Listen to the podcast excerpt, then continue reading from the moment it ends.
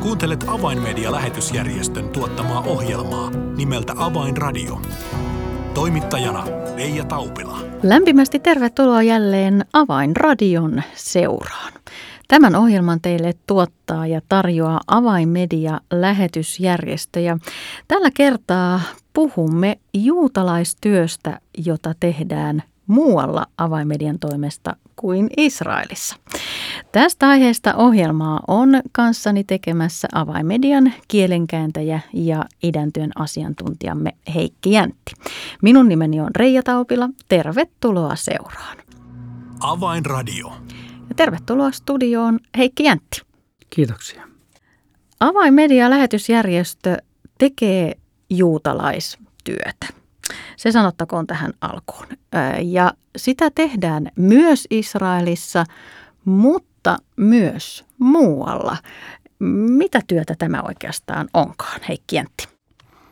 Se muu työ, jos näin sanotaan, muualla tehtävä juutalaistyö, sehän on saanut alkunsa jo silloin 30 vuotta sitten, yli 30 vuotta sitten, kun yhdistyksemme rupesi jakamaan raamattuja juutalaisille Moskovassa, niille juutalaisille, jotka halusivat muuttaa Israeliin. Eh, ja he siellä Israelin suurlähetystön edessä siellä parvelivat, jonottivat siellä ja heitä oli siellä suuria määriä ja heille jaettiin siellä raamattuja ja monet ottivatkin vastaan ja siitä hiljalleen on sitten työ laajentunut niitä sitä. Parhaimmillaan oli, oli melkein parikymmentä kaupunkia entisen Neuvostoliiton alueella ja, ja tänä päivänä meillä on vielä kolmessa maassa Ukrainassa ja Kirgisiassa ja Venäjällä Pietarissa juutalaistyötä. Eli kirjallisuustyö on tässä kohtaa se kivijalka ja se, se työn ydin. Ja kuten kerroit, niin, niin raamattuja jaettiin silloin, kun oli oikeastaan tällainen kova buumi Venäjän juutalaisten keskuudessa muuttaa Israeliin. Ja toki tätä aliaa tapahtuu edelleenkin ehkä vähän vähemmässä määrin kuin, kuin noina kuumimpina vuosina. Mutta, mutta tämä oli se alulle paneva voima ja, ja motivaattori tavoittaa näitä kotimaahansa palaavia ää, juutalaisia. No Heikki, näiden vuosikymmenien aikana tätä raamattutyötä todella on tehty laajasti. Kuten sanoit, niin näitä toimipisteitä oli useita, niin tiedän, että rakastat numeroita ja, ja tilastoja, niin tämä, tiedän, että kysymys tulee vähän äkkiä, mutta muistatko suurin piirtein, kuinka paljon näiden vuosikymmenien aikana tätä materiaalia suurin piirtein on ehditty ja saatu jakaa? No esimerkiksi Ukrainan rovnosta on lähetetty ympäri Ukrainaa, en ihan tarkkaan muista, se oli noin 140 000 koko raamattu on lähetetty. Ja Pietarista,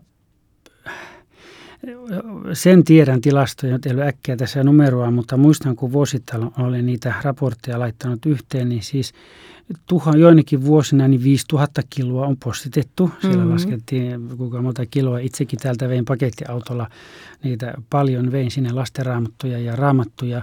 Että sieltäkin niitä on mennyt kymmeniä, kymmeniä, kymmeniä tuhansia kirjoja. Pietarista meni raamattujen lisäksi myös muita evankelioivia kirjoja, sellaisia, jotka niin kuin ehkä eniten herättelevät juutalaisia. Eli paljon on ei vettä virrannut Vantaassa, vaan Jumalan sanaa saatu levitettyä ää, näiden kirjallisuuspisteiden kautta. No tämän päivän poliittisen tilanteen tiedämme ja, ja ää, elämme tässä todella surullisessa tilanteessa, että, että sekä Venäjä että Ukraina nyt ovat sotaa käyviä maita keskenään, mutta Pietarissa edelleen toimii tämä juutalaistyön piste. Millaisia kuulumisia sieltä nyt viimemmäksi olet Heikki saanut? Joo, siellä todellakin voi sanoa, se postitustyö Pietarista on vähentynyt aika paljon, koska Venäjällä on helposti nykypäivänä saatavina eri kaupungista hengellistä kirjallisuutta. Mutta siellä on ehkä enemmän keskitytty vanhuksiin, koska monet nuoret ovat ja keski-ikäiset juutalaiset ovat muuttaneet Israeliin monilla on jäänyt vanhuksia kaupunkiin ja joillakin vanhuksilla ei ole ketään, joka auttaisi. Ja sen tähden olemme siellä nähneet eh, tarpeelliseksi käydä heidän luonaan. Meillä on uskollinen ystävämme eh, Mihaili Missa on siellä käynyt, käynyt vierailut heidän luonaan ja eh, tänä päivänä hänellä on myös uusi en voi sanoa apulainen, vaan uusi kumppani siinä, kun sen verran voi Miisan elämää avata, että hänellä tuli sellainen menetys, hänen vaimonsa sairastui ja hän menetti vaimonsa pari vuotta sitten, mutta nyt sitten hän on mennyt naimisiin sitten ja hänellä on sitten uusi aviopuoliso, joka hänen kanssaan käy näillä vierailuilla ja, ja heillä on siellä on listalla, voiko näin sanoa, siinä piirissä on monia monia juutalaisvanhuksia, joiden luona he käyvät. Tänäkin vuonna he ovat tehneet toista sataa vierailua ja äh, muutamassa kymmenessä vierailun, muutaman kymmenen vierailun aikana on jaettu ehtoollistakin ja ja useinhan siihen yhteen vierailuun saattaa mennä koko päivä, kun pitää hankkia jotakin viemisiä, lääkettä ehkä tai jotain elintarvikkeita. Ja sitten ne matkat kestää, voi kestää siellä sitten julkisilla kulkuneuvoilla, voi kestää tunnin puolitoista yhteen suuntaan ja taas takaisin ja näin edelleen. Mutta nämä vanhukset ovat erittäin kiitollisia. He ovat keskimäärin tuollaisia noin 70-90-vuotiaita, jotkut on lähemmäksi 100-vuotiaitakin. Ja kyllä Missä on kertonut ihan kyynel silmin, että hän kiittää Jumalaa siitä, että suurin osa heistä on tänä päivänä uskossa. Niin kuin hän sanoi, totta kai Jumalahan on se, joka heitä lohduttaa, näitä vanhuksia, mutta Miissa on kiitollinen siitä, että hän voi käydä siellä vierailulla ja muistuttamassa tästä asiasta, että se on Jumala, joka teitä auttaa. Tästä on jo todella pitkä aika. Olin itse silloin tuore avaimedialainen 2000-luvun alussa, kuin sain olla mukana vierailemassa tuolla Pietarin toimistossa ja olimme Mission mukana eräällä sitten tällaisella vanhuksen luona tehdyllä vierailulla ja täytyy sanoa, että se oli todella tuli itselle sellainen etuoikeutettu olo, että sai olla mukana, mukana siinä hetkessä. He hieman lukivat raamatusta jakeita ja todella annettiin ehtoollista ja, ja sitten he rukoilivat. Ja, ja se oli todella lämmin ja koskettava hetki. Ja, ja muistan myös, että silloin veimme, veimme kassellisen vähän ruokatarvikkeita ja apua. Ja, ja voin kyllä näin tämän yhden pienen vierailun pohjalta sanoa, että todella merkityksellistä ja tärkeää työtä ja, ja kuinka helposti meille tulee sellainen ajatus, että, että isoja tapahtumia ja massoja, mutta muistamme Jumalan sanasta sen kohdan, että, että käykää – katsomassa vanhuksia, pitäkää heistä huolta. Se on yksi niistä järkevän Jumalan palveluksen muodoista. Ja todella hienoa, että missä nyt uuden puolisonsa kanssa tätä, tätä työtä jatkuu. Ja varmasti täältä Suomesta Heikki, kun seuraavan kerran olet yhteyksissä, niin oikein paljon lämpimiä terveisiä. Ja teemme kaikki hyvin, kun muistamme heitä rukouksin, että missä ja hänen puolisonsa pysyisivät terveinä ja voisivat tätä avustustyötä jatkaa. Millaisia rukousaiheita he, heiltä äh, olet saanut? Joo, missä todellakin hän, kun hän kiittää siitä, että heidän puolestaan rukoillaan, niin hän sanoi, että kyllä hekin rukoilevat siellä meidän suomalaisten puolesta ja avainmedian työn puolesta muuallakin kuin Pietarissa. Ja hän pyytääkin rukoilemaan näiden vanhusten puolesta, paljon sellaisia tapauksia, niin kuin hän tässä kertoi konkreettisesti eräs Niina, joka on jo hyvinkin iäkäs. Hän on kokenut Leningradin piirityksen nuorena, paljon sairauksia, on tällä hetkellä leski. Hänellä on kyllä hyvä poika ja pari lastenlasta, mutta, mutta hän ei ollut uskossa. Ja Missä ei ollut koskaan osannut uskoakaan, että tämä ehkä tulee uskoon jollakin tavalla, vaikka tämä Niina tykkäsi vieraista ja Missä kävi siellä monta kertaa ja aina luettiin sanaa, raamattua luettiin ja, ja sitten tämän vuoden alussa tämä Niina tunnustikin, että hän uskoo nyt Jeesukseen. Hän on hmm. itse hiljalleen myös rukoilemaan ja, ja, ja, ja tuli uskoon ja hänet sitten kastettiin. Ja, mutta sitten mielenkiintoista, että – koska ei hänellä ollut mitään hengellistä taustaa, niin hän ei itse kokenut niin kuin tarpeelliseksi, tarpeelliseksi, että hän ei tullut itse lukea raamattua. Että kun missä käyn, silloin lueta raamattua. Ja häntä vartavasti sitten opetettiin, että kuinka tärkeää, että luettiin raamatun paikkoja, kuinka Jumalan sana on meille elämän leipä ja näin edelleen. Ja hän niin kuin sitten sen ymmärsi ja seuraavilla käynneillä sitten, missä huomasi, että hän lukee jo itsenäisestikin Jumalaa, Jumalan sanaa tämä, tämä vanhus, että tällä tavalla heidän puolestaan tulee paljon rukoille, että heitä voitaisiin ohjata. He voisivat koko elämässään luottaa Jumalaan ja, ja olla vahvoja siinä, että vaikka ovat täällä vieraalla maalla, eivät pääse sinne isiensä maahan, mutta ovat täällä kuitenkin Jumalan omia. Onpa ihana todistus. Kiitos Heikki, että sen tässä meille kaikille jaot ja jäädään todella rukouksin siunaamaan tätä työtä ja näitä juutalaisvanhuksia, jotka, jotka siellä työmme piirissä ovat ja että jos vielä siellä kaupungilla on sellaisia vanhuksia, jotka tätä apua tarvitsisivat, niin voisivat jotain kautta sitten saada yhteystietoja eteenpäin. Todella ihania uutisia. Heikki, siirrytään sitten Pietarista Ukrainaan, Rovnon kaupunkiin. Siellä on myös pidempään ollut tällainen kirjallisuustyön piste, mutta nyt tämä käynnissä oleva sota on tätä kirjallisuustyötä vähän, vähän muuttanut. Niin mitä, mitä Rovnoon tämän kirjallisuustyön näkökulmasta tänään kuuluu? Niin todellakin. Siellä Alexander on, on lähettänyt raamattuja pois on muutaman kymmentä vuotta, mutta nyt kun sota alkoi puolitoista vuotta sitten, niin posti lakkasi toimimasta. Oli niin kuin mahdotonta lähettää postitse ja siksi työ tavallaan keskeytyi vähäksi aikaa, mutta nyt sitten tänä kesänä olen jutellut Aleksandrin kanssa ja hän on kertonut, että nyt toisaalta on sitten tullut uusia kuriripalveluita, niin kuin meillä Suomessakin tänä päivänä. Meillä on montakin eh, firmaa, jotka kuljettavat tavaraa, kun tilataan koti jostakin kaupasta, nettikaupasta, niin mutta niitä voi hyödyntää ja tänä päivänä on, on, on mahdollista lähettää, koska ihmiset eivät pääse Ukrainassa välttämättä kulkemaan kaupungista toiseen, viemään apua ystäville niin kuin ihmiset keskenään. Ja sen tähden näitä kuriripalveluita on tullut paljon uusia. Ja Lisäksi Sassa kertoo, että nyt hän on löytänyt hyviä kanavia sellaista raamattuseuroilta, jotka myyvät raamattuja, saanut hyvän hinnan venäjän kielisistä ja kielisistä koko raamatuista ja keskustelimme ja totesimme, että rupeamme jälleen lähettämään raamattuja, koska niitä kuitenkin pyydetään. Ne ovat tarpeen.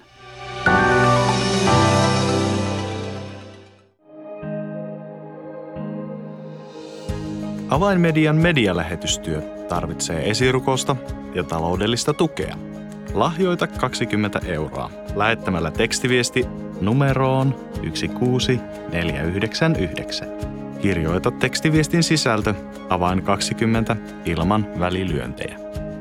Siis tekstiviesti avain 20 numeroon 16499.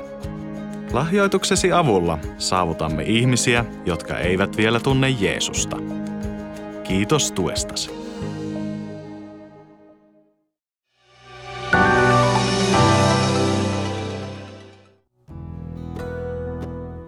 Avainradio. Signaali sydämiin. Kuuntelet Avainmedia-lähetysjärjestön tuottamaa ohjelmaa nimeltä Avainradio ja tässä ohjelman alkupuolella olemme keskustelleet Heikki Jäntin kanssa siitä Avainmedian työstä, jota olemme saaneet jo vuosikymmeniä tehdä itään päin sekä Venäjällä, Ukrainassa että Kirkiisiasta eli juutalaistyöstä ja siitä, miten sitä on tehty kirjallisuutta jakamalla. Ja tuossa Pietarin terveiset jo ohjelman alussa ehdimme kuulla. Ja, ja Heikki kerroit, että Ukrainassa Rovnon kaupungissa sijaitseva kirjallisuustyön piste niin on nyt tässä sodan alettua niin jälleen ikään kuin saamassa uudelleen juonen päästä kiinni tämän kirjallisuustyön osalta, sillä kuten kerroit, niin, niin posti tuossa hetkellisesti oli, oli poissa käytöstä ja nyt nämä kuriirifirmat sitten ovat tulleet tilalle ja, ja näitä raamattulähetyksiä pystytään jälleen jatkamaan, kun pyyntöjä on, on tuohonkin toimipisteeseen tullut. Heikki, kun sota alkoi, niin tämä, tämä Rovnon piste, niin se sai myös vähän uutta tekemistä. Totta kai, kun siellä he näkivät, että on tullut paljon pakolaisia Ukrainan itäosista ja näkivät ihmisten hädän ja, ja sen, kuinka monilla ei ollut yhtään mitään, ei rahaa eikä, eikä mitään välttämättä kunnon vaatteitakaan, varsinkin kun lapset ovat tällaisessa asemassa, että ei ole juuri mitään apua, niin totta kai Jumala vaikutti heidän sydämissään ja me olemme antaneet heille sitten käytännön mahdollisuuksia hankkia lapsille tarvikkeita ja, ja elintarvikkeita ja myös, myös aikuisille. Monissa eri asioissa he ovat siellä auttaneet. Orest, joka on sinne työstä vastuussa, niin hän on sieltä lähettänyt usein viestejä ja kertonut siitä, että kun he jakavat apua ihmisille ja kertovat samalla tietenkin Jumalasta, kertovat, että miksi me teemme tätä, monet kuuntelevat hyvin mielellään, kun kerrotaan Jumalasta ja iankaikkisesta elämästä ja näin edelleen. Jotkut melkein vihastuvat, että on monenlaista suhtautumista, mutta siitä huolimatta, niin kuin Orest kertoo, että meidän tehtävä on kylvää Jumalan sana, kertoa näille ihmisille ja jokainen sitten itse siihen suhtautuu niin kuin suhtautuu. Ja ihan tavallisen niin kuin käytännön avun lisäksi myös joutuvat monissa paperiasioissa neuvomaan ihmisiä. Jotkut ovat täysin niin kuin, ei tiedä, kun perheen äiti ei tiedä mitä tehdä, kun asunto on miehen nimissä, joka on kaatunut rintamalla, tai perheen auto on miehen nimissä. Ja tämmöiset juridiset asiat pitää hoitaa ja he tarvitsevat niissä apua ja, ja niissä sitten Orest heitä, heitä sitten auttaa hän ja hänen ystävänsä, joita hänellä siinä ympärillään on. No jos ajatellaan, että tämä sota nyt todella se on jo yli puolitoista vuotta jatkunut, niin millä tavalla se on näkynyt siellä sitten arjessa? Onko sodasta tullut jo peräti arkea? Kyllä siitä on tullut, että hän jopa niin kuin mainitsi, että joo, kesällä oli muutama yö, jolloin ei kuullut näitä hälytyssireenien ääniä, että sai nukkua yön rauhassa mikä on hyvinkin harvinaista. Yleensä aina yöllä herätään siihen, että tulee hälytys ja silloin he näkevät, että heillä on tämä palvelu. Puhelimeen tulee ilmoitus, minnekä päin on tulossa raketteja tai missä se suuri vaara on. Ja jos ei ihan siinä heidän alueellaan ole, niin no sitten takaisin sänkyyn yritetään saada uudestaan unen päästä kiinni. Mutta hän sanoi, että hän on huomannut sen, kun lasten kanssa rukoilee, niin lapsilla on päivittäin niin kuin ensimmäisenä rukousaiheena, kun he siinä Jumalalle omin sanoin esittävät rukoustaan, että voi kun sota loppuissa, saisi yöllä nukkua, koska ne hälytyssirenit häiritsevät lasten nukkumista. Ja se on niin kuin tavallaan sitä mielenkiintoista, kuinka Oresta aina pohdiskelee asioita, että hän pitää, kun on toisaalta järkyttävää, että me olemme tottuneet tähän tilanteeseen, että jos on pari päivää, että ei kuulu sireniä, niin jotenkin niin kuin, että hetkinen, hetkinen, mikäs nyt on, kun ei ole kuulunut, ei ole kuulunut mitään tämmöistä hälyt, niin kuin varoitusääniä, varoitussireniä. Eli tavallaan niin kuin tottuu siihen sotaan, mikä niin kuin on, ei, ole, ei ole hyvä asia tietenkään. Mm, mm. Mm. Tähän lasten rukoukseen kyllä varmasti kaikki haluamme yhtyä, että tämä sota pian loppuisi, sillä se ei aiheuta mitään muuta kuin tuhoa, inhimillistä kärsimystä ja tuskaa ja, ja kuinka pitkä tie edessä onkaan, kun tuo sota jonain päivänä loppuu ja kun ei vain ulkoisia asioita lähdetä jälleen rakentavaan, vaan kun saadaan tehdä pitkään työtä sen eteen, että myös ihmisten sydämet ja sielut saadaan, saadaan parantumaan, niin siinä meillä kaikilla on varmasti ruko, rukousaihetta pitkäksi aikaa ja, ja todella, todella olisi tärkeää, että nyt, nyt tämä ulkoinen sota, se saataisiin pian, pian päättymään. Mutta niin kauan kuin tämä tilanne jatkuu, niin Avaimedia lähetysjärjestönä on, on luvannut seistä niin Ukrainan helluntai kirkon kuin näiden meidän yhteistyökumppaniemme rinnalla. Ja tätä työtä Heikki varmasti tulemme jatkamaan. Kyllä, ehdottomasti. Kyllä me näemme, että nyt on tärkeää heitä auttaa. Eh, inhimillinen hätä on suuri, siinä pitää heitä auttaa. Ja samalla myös voimme tarjota ihmisille sitä todellista rauhaa, jonka he saavat Jumalan yhteydessä – se on myös tällä hetkellä, kun on tällainen tilanne maassa, niin ihmisten sydämet ovat avoimia ja silloin paljon herkemmin otetaan, otetaan vastaan tällainen taivaallinenkin apu, kun ihmiset etsivät todellista pohjaa elämälleen. Kyllä. Vielä ehdimme keskustella ja kertoa kuulumisia Kirgiisiasta, äh, Bishkekin kaupungista tunnustan, että kun aloitimme ohjelmaa, niin piti hieman kartasta luntata, että hetkinen, missä kohtaa tätä meidän maailmaamme sijaitseekaan Kirgiisia, niin kuvaile sinä Heikki vähän tässä ohjelman kuulijoille suuntaa, jos jollain muullakin on vähän nyt hankaluuksia sijoittaa Kirgiisia kartalle. No jos tästä lähdemme Kiinan suuntaan suoraan, siinä on se valtava Venäjän maa, sitten tulee Kazakstan ja sitten siellä Kazakstanin ja Kiinan välissä on Kirgisia – suhteellisen pieni valtio, on paljon pienempi kuin Kazakstan, mutta kuitenkin itsenäinen valtio. Eli nyt matkustamme kilometreissä melkoisen kauas, mutta todella siellä Biskekin kaupungissa on myös tällainen juutalaistyön piste. Heikke, mitä sinne kuuluu? Siellä on tosiaan messianinen seurakunta, jota Aleksi ja Tanja ovat vetäneet jo pitkään. Kirgisiassa ei kovin paljon enää ole juutalaisia eikä niin kuin muita kansallisuuksia kuin, kuin Kirgisiä, mutta kuitenkin heitä vielä siellä on. Sen tähden on nähty työ hyväksi. Tietenkin seurakuntaan kuuluu myös Kirgisiä. Ja on ihan totta kai hyvä, että hekin kuuluvat evankeliumin. Niin kuin kerroit, se on lähellä Kiinan rajaa, niin tosiaan joskus raporteissa aina mainitaan, että myös kiinankielistä kirjallisuutta on sen seurakunnan kautta levinnyt, koska se on siinä niin lähellä.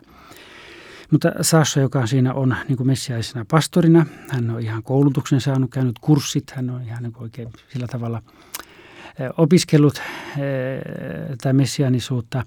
Ja Tanja on tällainen ylistyksen vetäjä, joka siinä seurakunnassa vastaa ylistyksestä.